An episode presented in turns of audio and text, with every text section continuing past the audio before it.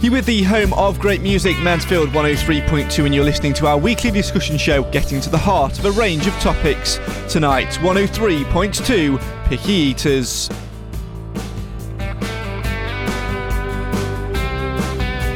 Joining regulars Sid Pepper and Peter Jones on the panel this week from the University of Derby, it's psychologist Dr. Frankie Moratos.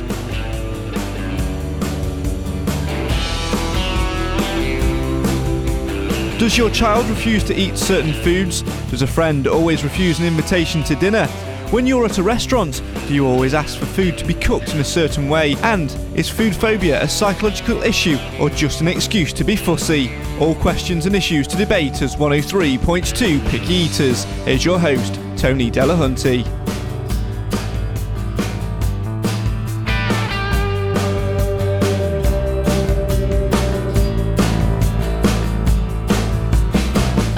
This week we're talking about picky food. We seem to be doing food quite frequently. I don't think it's probably said that something to do with our producer needing to sort of bulk up a little bit, wouldn't it, Craig Priest? He, don't do- see he him does need to bulk up, to be fair. Yeah, so food has been a, a regular topic.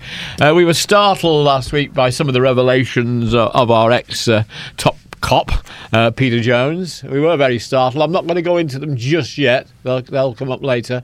But your eating habits aren't that of the normal human being exactly, are they? Yeah, they are. Yeah, most people used to eat like that. Did they? Yeah, well, it, uh, yeah.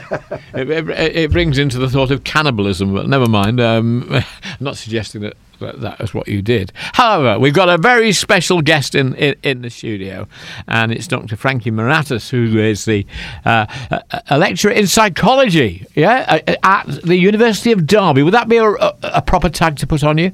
Uh, yes, I am. I'm actually a reader, which just means I do quite a lot of research in the area. But yes, so You're re- a reader. You, yes. you, you, you sit and read about things. well, I'd like to have the time to sit and read. It just means I do quite a lot of research into eating, anxiety, and other areas. And So, you've, yes. you've written a tome. You've written a book or something, have you, at the moment? Um, I've written some. I've had some papers in the areas, and most recently, we've just produced a book chapter um, for a specialist edition, all about um, eating behaviours. So we were asked to guest produce a book chapter. Does this address adults as well as as, as kids, or what? The book chapter does. The book chapter looks at if there are similarities between individuals who have, uh, in adulthood, maybe have a tendency towards eating disorders, um, and if there's any pattern between that and anxiety disorders. Right. Now let's talk about eating disorders first of all. Do you mind if I use a couple of uh, examples from our studio? The the, the uh, the great Sidney Pepper next to me, of course, uh, a man who eats out a lot, don't you? You don't eat at home very often, do you? Well, it depends if the microwave's working or the smoke alarm. Exactly. The two things that measure when something's cooked. Now you eat. Are you a picky eater? Oh, let's take you roll you back a little bit. When you first remember meals, etc., were you were you picky then? No, we didn't get much choice, so you either ate it or you starved. So it's quite simple. Uh, I certainly won't eat a curry now because I know what curry was invented for, so I won't touch anything in a curry. Well, What- it- what- it- what was- it- hang well, no, it- it- well, no- we've got an audience out Yeah, there. yeah, You- but you no, made, no, but made an accusation about curry. Well, what was it invented for? It was invented to cover the rancid taste of meat that was off, basically. And so I can't get that picture out of my mind. I'm sure they're very nice. Yeah, I'm sure there's an awful lot of very nice curries. I was going to have one tonight, actually, and I'm not going to cancel my reservation either. Uh, coming back, uh, doc- Doctor, I mean, we're talking about picky eating. Is it a big problem nowadays? We hear things about obesity and that sort of thing. Surely, if somebody's picking the right things to eat, it can't be bad. I think I think you're right, but I think that we live in a very different um, society now. So you have all the the me power of children when they're walking around the supermarkets. Um, so when we're talking several years back, obviously you didn't necessarily have the same consumer aspects. You didn't have all the food television adverts that are targeted around children's uh, television programs. So I think we do have a slight more issue, but people are also more aware. I mean, for example, you see on uh, any food you buy now, it tells you whether it's one of your five a day, or in fact, most foods. So it's very conscious. It's always in the forefront of our mind what we're eating, and all the calories and the traffic light systems are there. So I think it is making people much more conscious about what they're eating. Sid, one of the problems I face when, I, when I hear these sort of things is that one day you, you, you're hearing that, that researchers, readers, whatever we like to call them at universities, are saying that this is good for you, or one uh, taking it to the drink, a couple of uh, glasses of red wine is good for the heart, and that's what. Then next thing you're reading somebody else has found some research, and it's not as good. Do you find it confusing, Sid? Uh, no, but Frankie is quite right. We have to label food now with all its goodness and its badness within it, but who reads it? And she also made a good point about uh, back, certainly back in the 50s and 60s, food was food. Uh, since then, uh, TV, uh, has, has, has glamorised it and certainly targeted the, the, youngsters so that they pick in the supermarket. So it's become a commodity. It's not about food for sustenance now, it's about a commodity. And I'm afraid the commodity is this that we're getting obese. But as I said the other week, so are the Chinese. Now we've imported all our high streets to them. Now let's go over to uh, to Jonah now. Uh, bring him into sort of the witness box as a top cop, etc. Uh, in, in, a recent program, you highlighted some of your delights in uh, in eating. Uh, one of them contained liver, contained liver, didn't it? A yes. particular liver. Which animal was it? That, that Lamb found? liver. Oh, sorry. Lamb's liver. Lamb's liver, uh, uh, and it's not blue or anything like that. It, well, it is. It's completely raw when you eat it, isn't it? Yes. Yeah, completely raw, right? Bang, there it is. Yes. Yes, straight out of the packet, straight onto the plate uh, and it's very tasty, I have to say. And it's presumably very good for you because it's got all the nutrients in it. Nothing's been uh, cooked and thrown away. Right, let's have an answer from that one. Come on, doctor. What, what, what? I'm not quite sure. I mean, obviously, I'm not a nutritionist. I look at behaviour, so I'm sure. look at his behaviour. Police officer. Ex-police officer. Ex-police officer. Uh, I mean, I know liver can be liver and kidneys is obviously very good for you, but I've certainly never, I've never encountered anybody personally, not in a work situation, that's eaten or liver. Yeah, because uh, if you went out for dinner with someone like Peter Jones, and he suddenly like, "Can you bring me a slice of raw liver, please?" and then gnawed away on it, you know. But it, it, you're not a nutrition as such. You're dealing with a psychological. Yeah. well, what makes him eat raw liver then?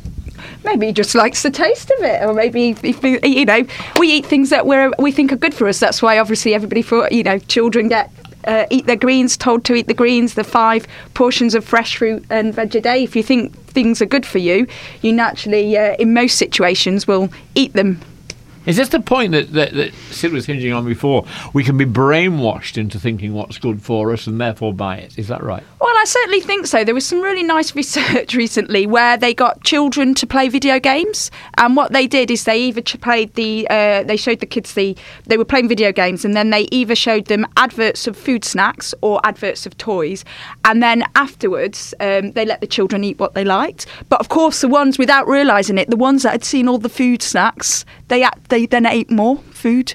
Um, so obviously there's all this play and this interaction, and there are things so we don't we don't we're not even consciously aware of it a lot of time. So, so what is the, the, every piece of research that, that, that you do will have a purpose to that research, mm-hmm. wouldn't it? Yeah, I mean, you you probably start your your essay or whatever with the, the purpose of the, the research put down. What is the real purpose of it? What do you hope to, to gain for people, well, for the human race, if you like? Well, I suppose what we're doing in, in with the child uh, research. Obviously, I've been working in the field of anxiety for around 12 years. And we're just looking if uh, eating behaviours are a little bit in children, if they're like other anxiety behaviours. So is it that the children actually have, do some children actually have a fear?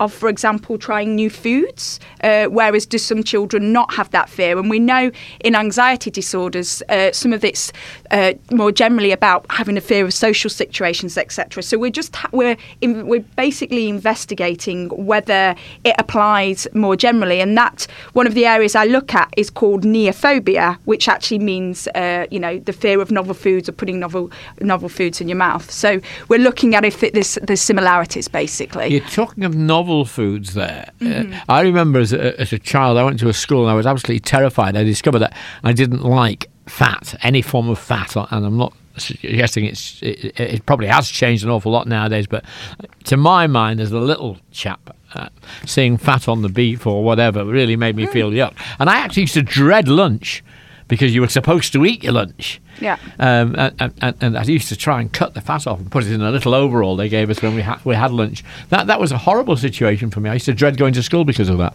Yeah, I mean that's a really good point. And one of the things you, we're looking at, which you bring you brought out perfectly there, is actually the look of food. So we know that when um, you have toddlers and children under about five, six, they don't they don't have what we call cognitive reasoning strategies, which basically means wow. they can't think. It just basically means you couldn't ask a, a five or six year old any, uh, you know, how to get from A to B because they wouldn't be able to think about the, how you, you do things, or you couldn't ask them to solve a problem for you because they just can't think the same way as an adult can. Um, so what they do is they rely a lot on vision. And so, obviously, if you see something and you don't like the look of it, then that use that's a protective mechanism, um, and that's why as children get older, they, for example, stop eating maybe you know food that looks funny or food that has a fly in it. When they're very tiny, they haven't learned things like disgust, so they'll do that. But they rely quite a lot on vision. Um, so you also find that some children have problems when foods are mixed because um, it looks like they're spreading into onto each other. Now, so from your research, will it help mum, dad, whoever does the cooking well, at home? Yeah, I mean that's what we're, we're hoping to do. So so I've been working in the area for some time, and I've got a PhD student who's who's luckily being funded for three years to to do studies, and she's already been out into schools and collected uh, data from over hundred children and hundred parents, which is quite nice. And, and the idea would be that if we understand a little bit more about children's eating behaviour, then we can provide tips. Uh, and there's really simple things you can do. And we're going to find out about some of those simple things that you can do. Very interesting indeed. I wonder how you can help your family, your growing family, as they grow up. And uh, we have in the studio somebody who actually knows that. More from her right after these.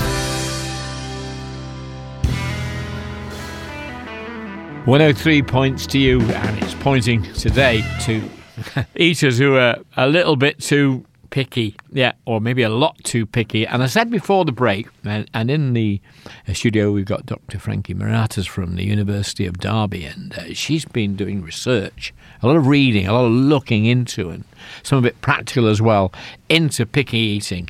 And one of the things I said just before the break is how this could perhaps help people, the research that she's done, uh, because we've, we've, already heard from her that vision, vision of some type of food or, or, whatever, can actually affect very young people, particularly before they can sort of work it out why, can affect them and keep something in their minds sometimes for a very, very long time.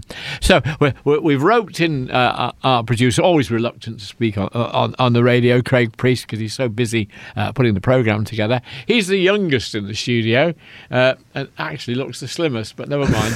uh, we've got uh, uh, Peter Jones, ex top cop, um, the liver eater, raw, and we've got Sydney Pepper, who. Um, said rather interesting things about curry a little bit earlier, which uh, of course I can't align to in any way, shape, or form. It's, it's historic fact; it's not current. Okay, fine. Uh, now we'll start with, with, with, Peter Jones. Can you remember anything when you were, when you were younger that, that you saw? Uh, adverts probably of food weren't around that much then, but that you saw or was presented to you in some way that you thought, wow, I thought like that, and I've stayed away from that? I think television was en- was invented by the time I was growing up, so uh, I'm not that old to to actually have never seen adverts on television. Uh, but I don't have a television now, so I don't see adverts, uh, and so I just eat uh, what what I fancy. Uh, and uh, the only things I don't like, I, I, don't like dark chocolate, which is supposed to be good for you. I can eat milk chocolate, but I don't like dark chocolate. Uh, and I've never been able to eat uh, marmalade for some reason. I keep trying it every 10 years or so, but I can never get to take the taste of marmalade. Done with the mastery of a top cop in the witness box and completely avoiding the question. Um, when you were younger, did you see anything then on television which you now allude to the fact that commercial television and advertising was around in your, in your younger days or something that was put in front of you at a restaurant or whatever that the vision of that put you off eating that particular thing in the future no, but I don't know that I actually had much choice. I was a bit like Sid, you know, if if it was presented to you, you ate it, and if you didn't eat it, then you ate it later. It it was just one of those old-fashioned traditions, and uh, so there's nothing that I've actually seen that's put me off eating. Right. fact. Well, we have in the studio a man who's uh, uh, going to give us his his evidence on that. It's uh, Craig Priest, producer of the program.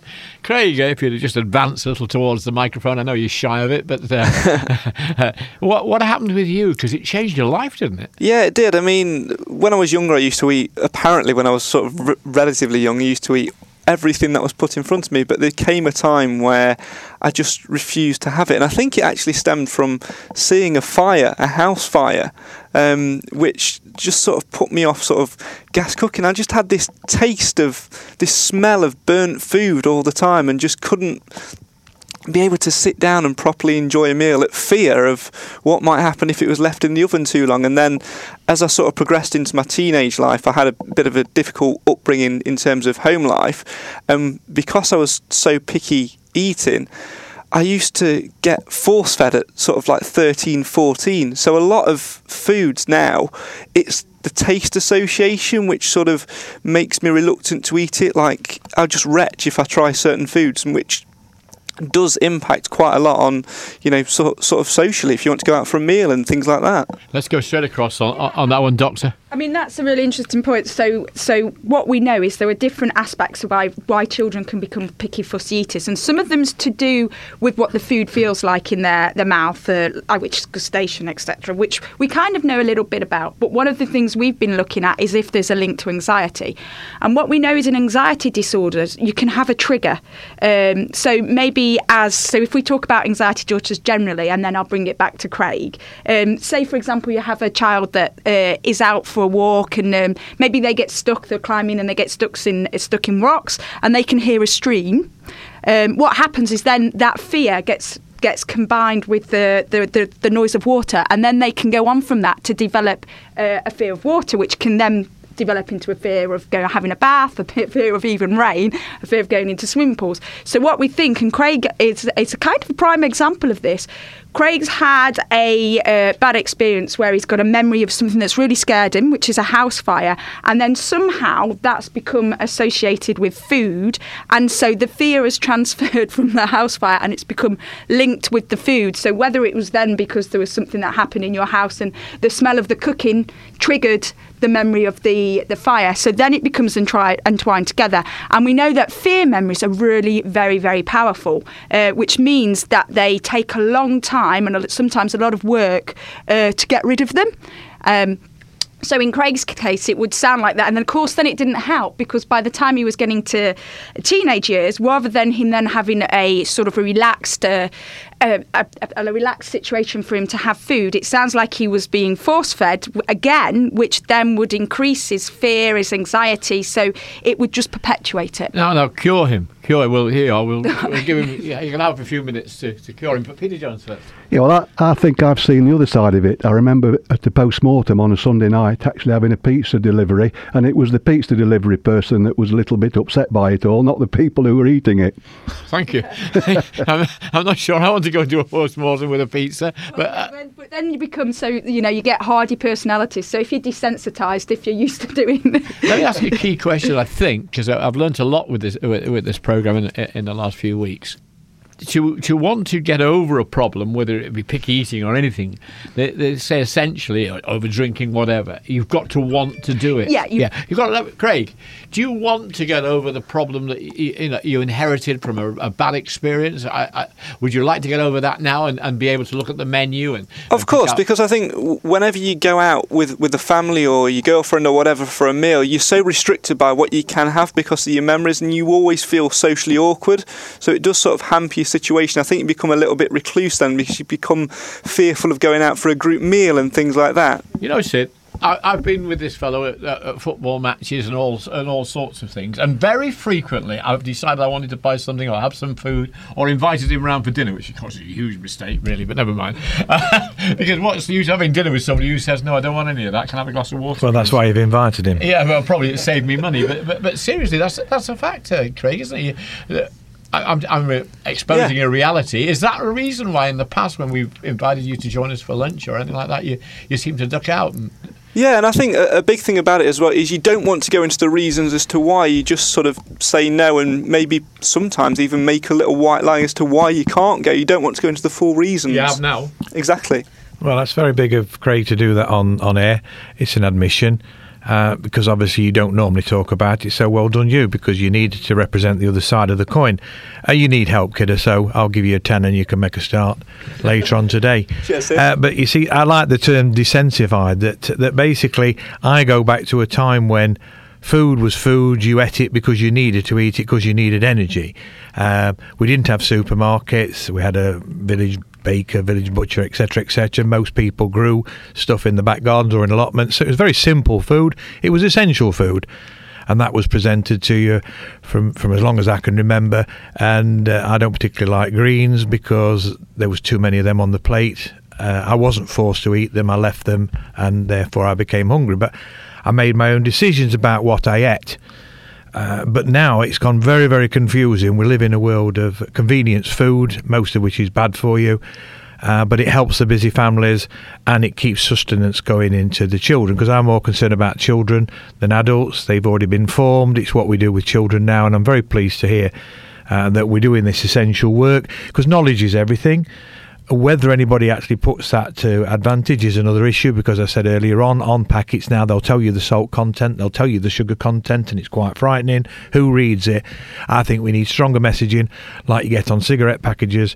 Uh, but you know, my memories, I just ate. There was nothing. I didn't have to have any any anything about. It. I either ate it or I didn't eat it, and and that was it. End of story. And you, there's just some just on that. There's some very interesting uh, research as well about cultural differences. So there seems to be some emerging research saying, for example, that French children are a little bit less picky fussy eating, and it goes back to expectations. But what they tend to do is they typically will serve meals more often in courses, and the first course will be vegetables, etc. So the children will be expected from the very beginning not to go straight to a mo- uh, uh, to a main course, and you kind of see that coming in in these pla- in, in England now because I have children myself. But you know, if you go somewhere, if you take them for a meal, uh, say you go to I don't know Pizza Express or somewhere, they bring them out as a starter vegetables with a little dip. But that's quite that's quite unusual for us. We tend not to necessarily, you know. Um, come home and have meals in courses, you'll tend to feed your kids a main meal and then maybe give them a pudding. But actually, you know, doing these sorts of things is quite useful. And, and it just brings me back to your point, which is it was quite different in the 50s, uh, but it's even now different between countries. And we tend to do things slightly different sometimes in the UK. Yeah, a, uh, uh, a, little earlier we were talking again about Craig, and I'm sure people out there, some of those people out there, may have had similar experiences to Craig. And one of the questions I asked him, yes, would you like to improve on that? And I think now there's a listening audience out there, and they're saying to themselves, some of those people are saying yeah. to themselves, we would like to get over that problem. How do you get over it? Well, I think they probably need to go and see a clinical psychologist. And one of the things I would note is it depends if they feel it's very interfering with their lives. But one of the things you said about Craig, Craig, it's not that he doesn't have the motivation. So he would actually quite like to do it, uh, like to get over his eating. Um, what it is is sometimes the emotions are so overwhelming. So the fear, etc., of doing it and the anxiety. But it would certainly be worth. Um, obviously ex- going to see a clinical exper- psychologist is very, very expensive. It can be unless you can get it on the NHS. Um, so Have one you of the things, a few minutes afterwards and you can sort it well, out? So, but one of the things is very small steps. So even if the first step is for, you know, something you've got to do it in such small steps that it doesn't create anxiety. So the first step might be Craig, um, you know, going out into a situation, but explaining to people and not and going out in the situation, explaining beforehand, and not being pressured to eat. So you have to do very small. Craig will probably have to write a list of what he could do, but that is why normally you'd go to a clinical psychologist. I do the research, but I don't necessarily do the therapy side. Okay, so. fine, thanks. Uh, we're going to hear from our top cop in a moment because there's a number of points coming up, and uh, thank you all for the interest that you're showing in the program. And you know this program goes out again on the website anyway. So if you missed it or somebody that you know has got a problem of this nature or, or, or would like to get it solved, then, you know, address the, the, the, fact that they can get it on the website and they can hear it again. Or if you want to hear any part of it, please do that. And we're getting a, a lot of people telling us that they're listening to the program and finding it very interesting because it's a program which points to problems, which points to problems that concern you. More after the break. You're listening to 103 Points to you. We've got a couple of travellers with us who go all over the world and that sort of thing. One who's who's good lady speaks about five different languages, doesn't she, Peter Jones? She speaks three. Yes, she speaks Italian, Spanish, and English. Yes. Right. Uh, what does she talk to you in? Uh, it's it's very localised, and a lot of it is very pointed. Let me tell you. All right, me yeah. Uh, Sid, you go. You you go abroad. Uh, uh, I was listening to that lovely point that uh, Dr. Frankie Emeritus from uh, the University of Derby made before about you know speed of eating, what what food should go first, importance of vegetables, etc. And and you mentioned briefly the continent. I've always been told that on, on the continent, we we for instance, we eat to live, to, to survive, don't we? That's right. It's, it's a process. We have to eat to survive. They live to eat. They, they, they stretch their meals. Sometimes their meals last two, three hours, etc. But let's hear Peter on that one because you, you go abroad quite a lot. Yes, and I have to say that the food is very good and they bring it to you in different courses. So you'll get the vegetables as one course and then you'll get the meat totally on its own as another course, uh, and, and, it's proper food as well. Although they've got supermarkets over there, I've found that the Italians tend to go to the the covered markets and actually buy fresh stuff. You've got local farmers, small small holders who come in and bring all the food in. So it, it's absolutely fresh. And even the bread, the bread's baked every day, and you're buying it fresh. So there's no additives, there's no preservatives in this sort of stuff. It's basic food, and it's got to be good for you.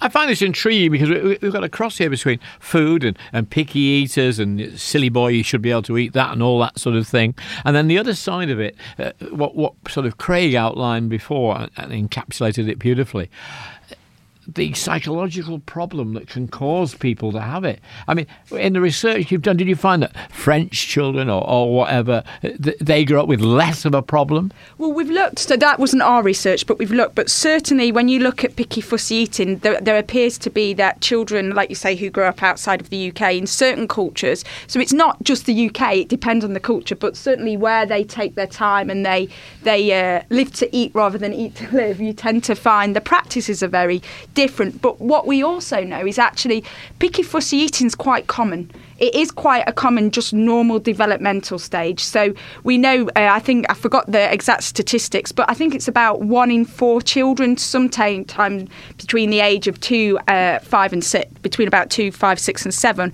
will picky fussy eat. And for myself, I have one child that isn't a picky fussy eater um, and one who is a picky fussy eater. So it's quite interesting. But we think, you know, most children, especially if you manage that behaviour in a way that is uh, calm, it will hopefully just they will grow out of it as soon as they're able to think about things rather than rely on what the, the food feels like um, and what it looks like. As soon as they start, you know, when they're in uh, primary school, you can see your child starting to think a little bit more for themselves. As soon as they get to those ages, most of the time it uh, basically disappears. Um, and what we would suggest is actually it's how you're handling it between when the children are younger that you could be you've got to be slightly careful because, for example, like Craig said, I know he was older, but if you're suddenly sat there and your child isn't wanting to eat something and you're forcing your child to eat and they're you know very upset, then actually you can potentially be causing them to be distressed, and then they will associate that food with distress. Um, and we know Another thing is that for most small children, sometimes it can take over 20 times before they will accept the introduction of a new food. Again, because they're just they don't have the same processes that we as adults have. So they can't think, oh yes, I must eat my greens because they're very good for me. All they do is see the food, then feel it's a new texture, and maybe actually it's got a slight bitter taste or something. So they can't use the same strategies we as adults use. Is it possible that children could become picky on things like uh, carry out foods, like drive in places, like these restaurants. That, that, that, they, I'm talking now about restaurants aiming at families and that sort of thing. Can they come picky there? And uh, I noticed mine on occasions get into a situation where the only fight is, is what they have off a menu, which is probably not that, that healthy at times. Well, I know, and I think the thing is, those foods obviously sometimes are made to be quite palatable. So you have fries, you have, uh, you know, burger baps. They're basically they're they're made in such a way that sometimes they're carbohydrate heavy um, and they are designed to appeal for children. But I would say my picky one, um, he will have a burger, but he'll always pull the gherkins out, whereas my non-picky one won't. But he'll actually go in and examine it. Kids seem to be gravitated to the sorts of foods you really shouldn't be eating, certainly on a regular basis. So that's the bit that I find interesting. That yes, you have picky children for whatever reason, but they're not picky when we talk about some of the big. I can't mention the names, or I could, but I'm not going to do. But you know the sort of thing I'm talking about. They're all over the world. Uh, kids from all over the world as well, because I remarked on it. It's happening in China. It's what is it about that food that they enjoy so much? I suppose one of the things is we know that we are designed. We can't help. We can't go against our designs, which is basically we are designed to like food that is high calorific and often high fat. Because in times of famine, you needed to build up um, fat reserves. The problem is we're not in a time of famine and we have food abundances. So food's everywhere, but we can't get over the fact that when we see a chocolate cake, we're like, mmm, that'd be really nice. Or when we see this fast food, that's very nice. Um, it's just the way, in effect, we're designed. We are designed to to take in energy and store energy. For the most of us, obviously there are exceptions to the rule, but we that's the way we're designed. So when you advertise and you target these, you know, things like fizzy drinks and fast foods at children children, um, they when they eat it, you do get the reward. I mean, how many times do you um, eat maybe a chocolate cake, etc., and, and you think, oh, that was absolutely disgusting? You tend not to. You're designed to enjoy eating these sorts of foods. So if if we're pushing them towards children and they're seeing all the advertising and they're quick and convenient and often actually it's quite cheap as well. That's another thing. You can go and feed a family of four for under fifteen pounds at a fast food joint. You can't necessarily do that um, at a restaurant. So it is quite hard in these times of convenience, and so they get fed um, and they like the food. It is quite hard then to pull back from it and not do that with our children when you know if you do that, you know, they will eat and you won't have the anxiety of them maybe kicking kicking up a fuss. And it's good marketing, isn't it? Yes, exactly. I mean, that, and the advertisements and the, you know you get things like the free toys. Yes, quite. Mm. Who are the most picky in, in the children in, in your research or other people's research? The richer or the poorer families? Um, it's it's an interesting question. I wouldn't say they've actually shown even rural children who have who you know grow up in farm areas, even they can be quite picky with new uh, vegetables. I suppose one of the things is who gets introduced to more vegetables and foods, and that's one of the things that we know can decrease um, picky fussy eating, which is introducing a wider variety of foods. But often, if that can cost more money, then you might find that. Um, um, that individuals, just by the very nature of what they can afford, can't potentially put a whole range of foods on their children's plates, such as things like I'm just thinking mango, papaya. They're all quite strange fruits, but because they're all imported, they're more accept- they're more expensive than your apple or your orange. There's a medical side to this as well, isn't it? Because when somebody goes to the doctors with a gastronomic situations, mm. the doctor can sometimes say, well, "Stay off this," or or, or mm. have more of that, etc. I mean, did you look into that at all? No, but I certainly know that there's a case for some individuals arguing that you know picky fussy eating can't do any harm. But actually, if a child has a severely restricted diet, so they are only eating a few items, then it can affect growth and it can affect their development. So, in those sorts of cases, they should go and consult medical advice if they are noticing that child is extremely picky and fussy. Let me come back to Craig Priest again, if I may, Craig. Can I ask you a fairly direct question? Why not? During the time that the, you've had the problem, have you ever ever sought medical assistance, or has a doctor ever said, unrelated to this, uh, maybe you should eat more, or, or, you should eat more of this or that, and it could be causing a condition that you might have had? Yeah, when I was 15, I was sort of very slimmer than what I am now, which I know is completely unimaginable. Yeah, there's more meat on a chip. Exactly. Um, so I did sort of go and see a doctor, and sort of he said, you're literally just on the line of what's acceptable for a person of your age, but you do need to start sort of eating more food. Is there a reason why you, you wouldn't do it?" But obviously, at the time, the reason why I wouldn't do it is not something that I wanted to be open about. So I just sort of clammed up and didn't say anything. And since then, I've just sort of left it and tried to keep an eye on, on what I'm doing regularly, weigh myself, and tr- and try to eat more foods which can put meat on. But it just it, it just doesn't happen sometimes. Do you eat without enjoying eating?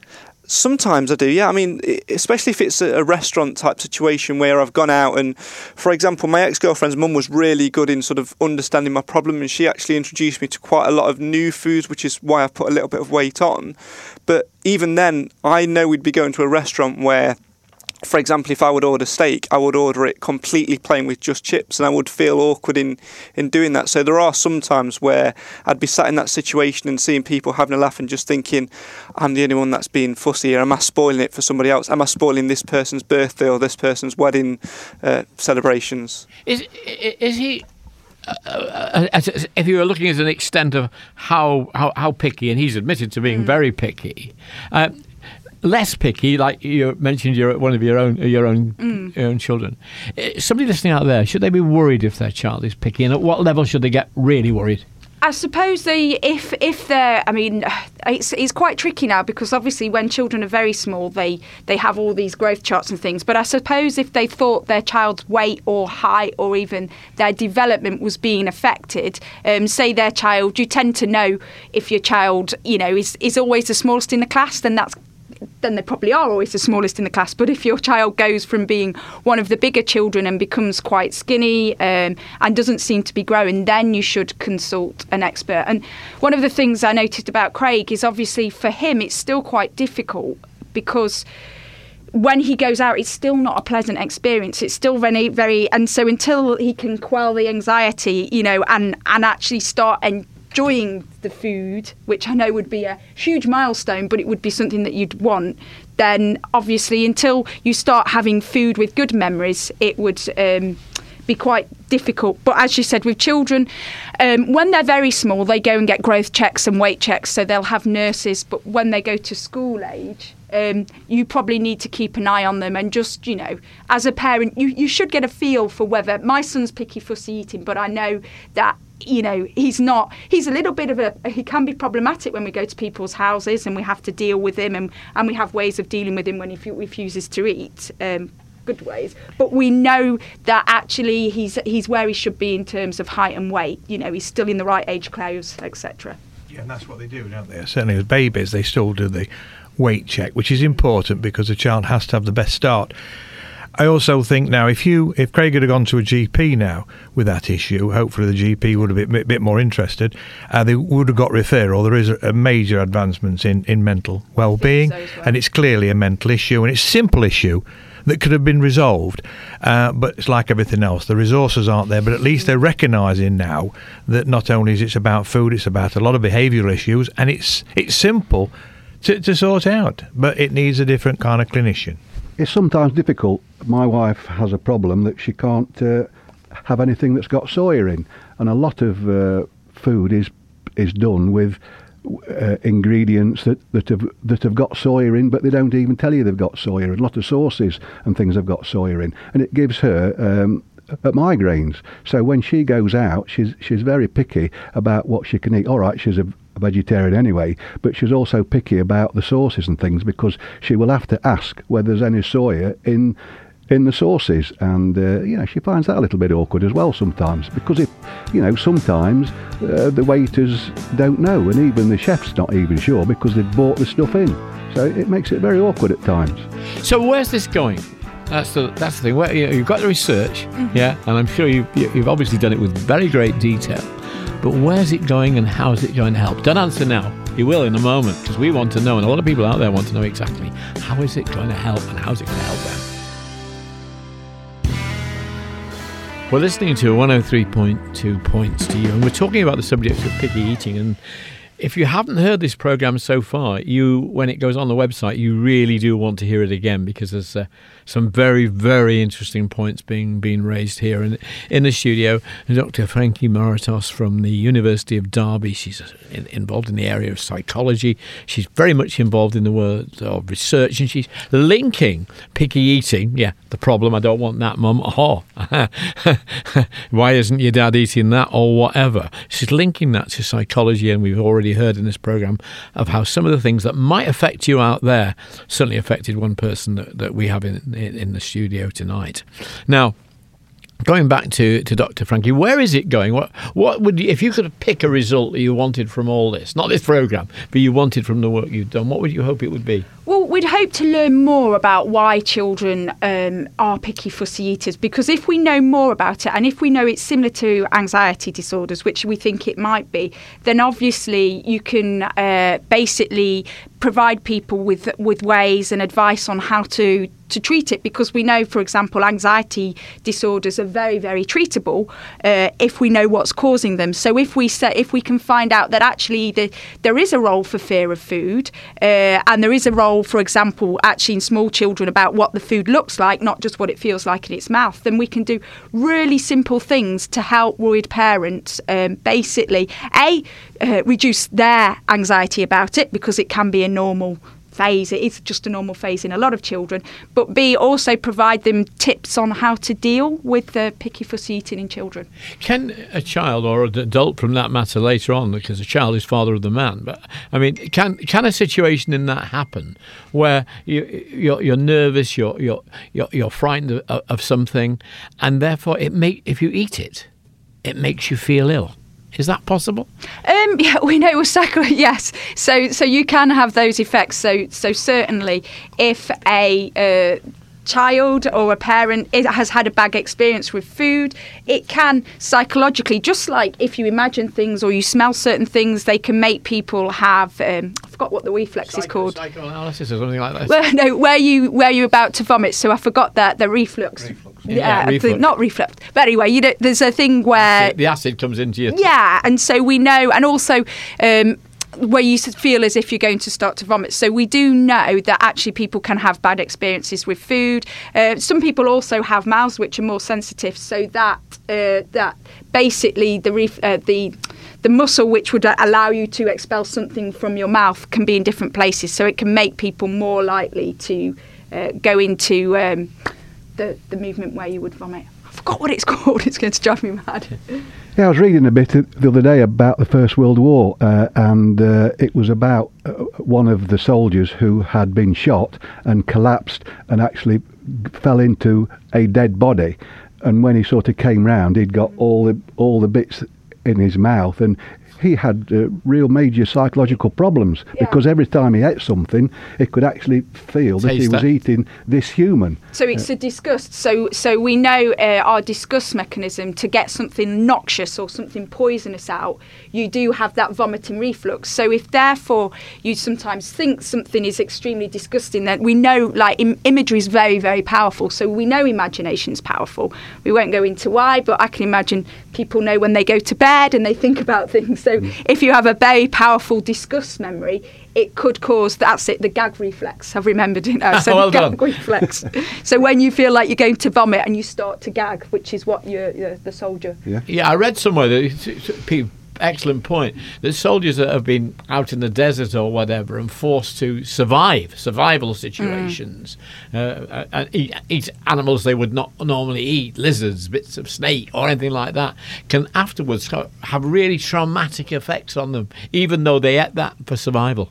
Yeah, I mean, that's true. We know. So when people are in survival situations, you do what you can to survive, but then to think that you'd be perfectly fine after is not the case because that's why a lot of individuals end up with post traumatic stress disorders. But you do what you can do to survive at the moment. And then when you are in a situation where you're out of danger, that's when those what you've done to survival can come back for you. Uh, and you know, especially if individuals start thinking about it, you have lots of uh, thoughts caught up in it. So you know, the idea that you're eating things that were disgusting, maybe you were making moral choices, so you were eating a you know, say you ate a dog, but in our society it's not acceptable to eat dogs. So individuals end up with uh, with with these, and it, you can come off from bad situations and end up with disorders. Now you've talked of dietitians and people like clinical dietitians. These are problems that psychiatrists will sometimes deal with, surely. Yes, psychiatrists and psychologists, obviously. Um, you do. It, eating is a specialised area, so individuals who work in eating clinics do have a considerable amount of training to deal with individuals because, as we discussed, um, picky fussy eating is one thing, but in, on occasion we are seeing, you know, more individuals with different types of eating disorders, and obviously they can be life-threatening, things like anorexia or bulimia. So clinicians are extreme psychiatrists and clinical psychologists extremely well trained to deal with individuals who present with these disorders. And you're continuing on with this research because you mentioned before that uh, one of the people doing a, a, a doctorate, a PhD, that's really Mm-hmm. extensive extra extra study right on top of the Yeah. ordinary degrees and the masters and everything else, going into into schools and things like Yeah, that. Yeah. So what? So I have a, one student, Jane, who's working in this area, and she, as I said, one of the first things she's looked at is uh, differences between uh, parents and children. So we know sometimes that parents may think their children are fussy eaters and children may not, and vice versa. So interestingly, even expectations between what a parent a child thinks can be uh, an area of ex- exploration because then that sets about how the parent treats the child. If you think your child is a fussy eater, you might be more aware of them eating, whereas if you think your child doesn't have an issue, you're very different. So she's been looking at that, uh, and she's uh, she's been looking. We have what's called eye trackers, so they track eye movement. She's been looking at what children look like, and we can clearly see that her, some of her first results show even five and six year olds look at food very differently than children who are 10 or 11. So we know a lot of it can be to do with development, and she'll be going into schools uh, in the next year or so, actually looking specifically not just at all children, but looking at children who do show more picky fussy eating compared to those who don't. And again, looking at uh, parent views and also looking at if they look differently at foods. Fascinating, but obviously you've done some work. Have you got a website that our listeners could refer to in case because you can't take it all in, can they? So no, that's fine. So what I've done is I've recently set up a Facebook page, so it's free, and Very it's called uh, Top Tips Not Tantrums. And what I post is not just myself, but we have experts posting each week, and I've actually put a link to the blog with some of the, the tips. But it's it's yeah, it's just on Facebook, and I think it's with my name, so it's Francis Maratos, and it's or Frankie Maratos, and it's Top Tips Not Tantrums. Mm, excellent. Are you a picky eater? Um, I think it's an interesting thing, isn't it? They do say as you get older, your tastes change. So I used to not like dark chocolate. I used to not like olives, but as I've got older, I have a preference for more bitter foods. I wouldn't say I'm picky, but I can't. Bananas, I struggle with. Um, just bananas, but I could eat a banana in a different form in a milkshake. And I think to me, that's something, as we said, there's visual elements, but there's also uh, the, the, the way it feels in your mouth. And I think with me, I have a texture issues with the. It's a bit slimy, you know, personally.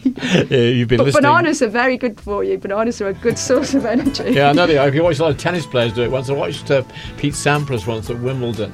He had a banana in between the in, in the sets, and he looked at the banana and he looked at it at one end.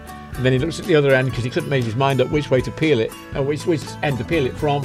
But he solved the problem by holding it at both ends and cracking it in the middle. I'll never forget that as long as I live. And the commentator at the time there said, that "There's a highly intelligent tennis player."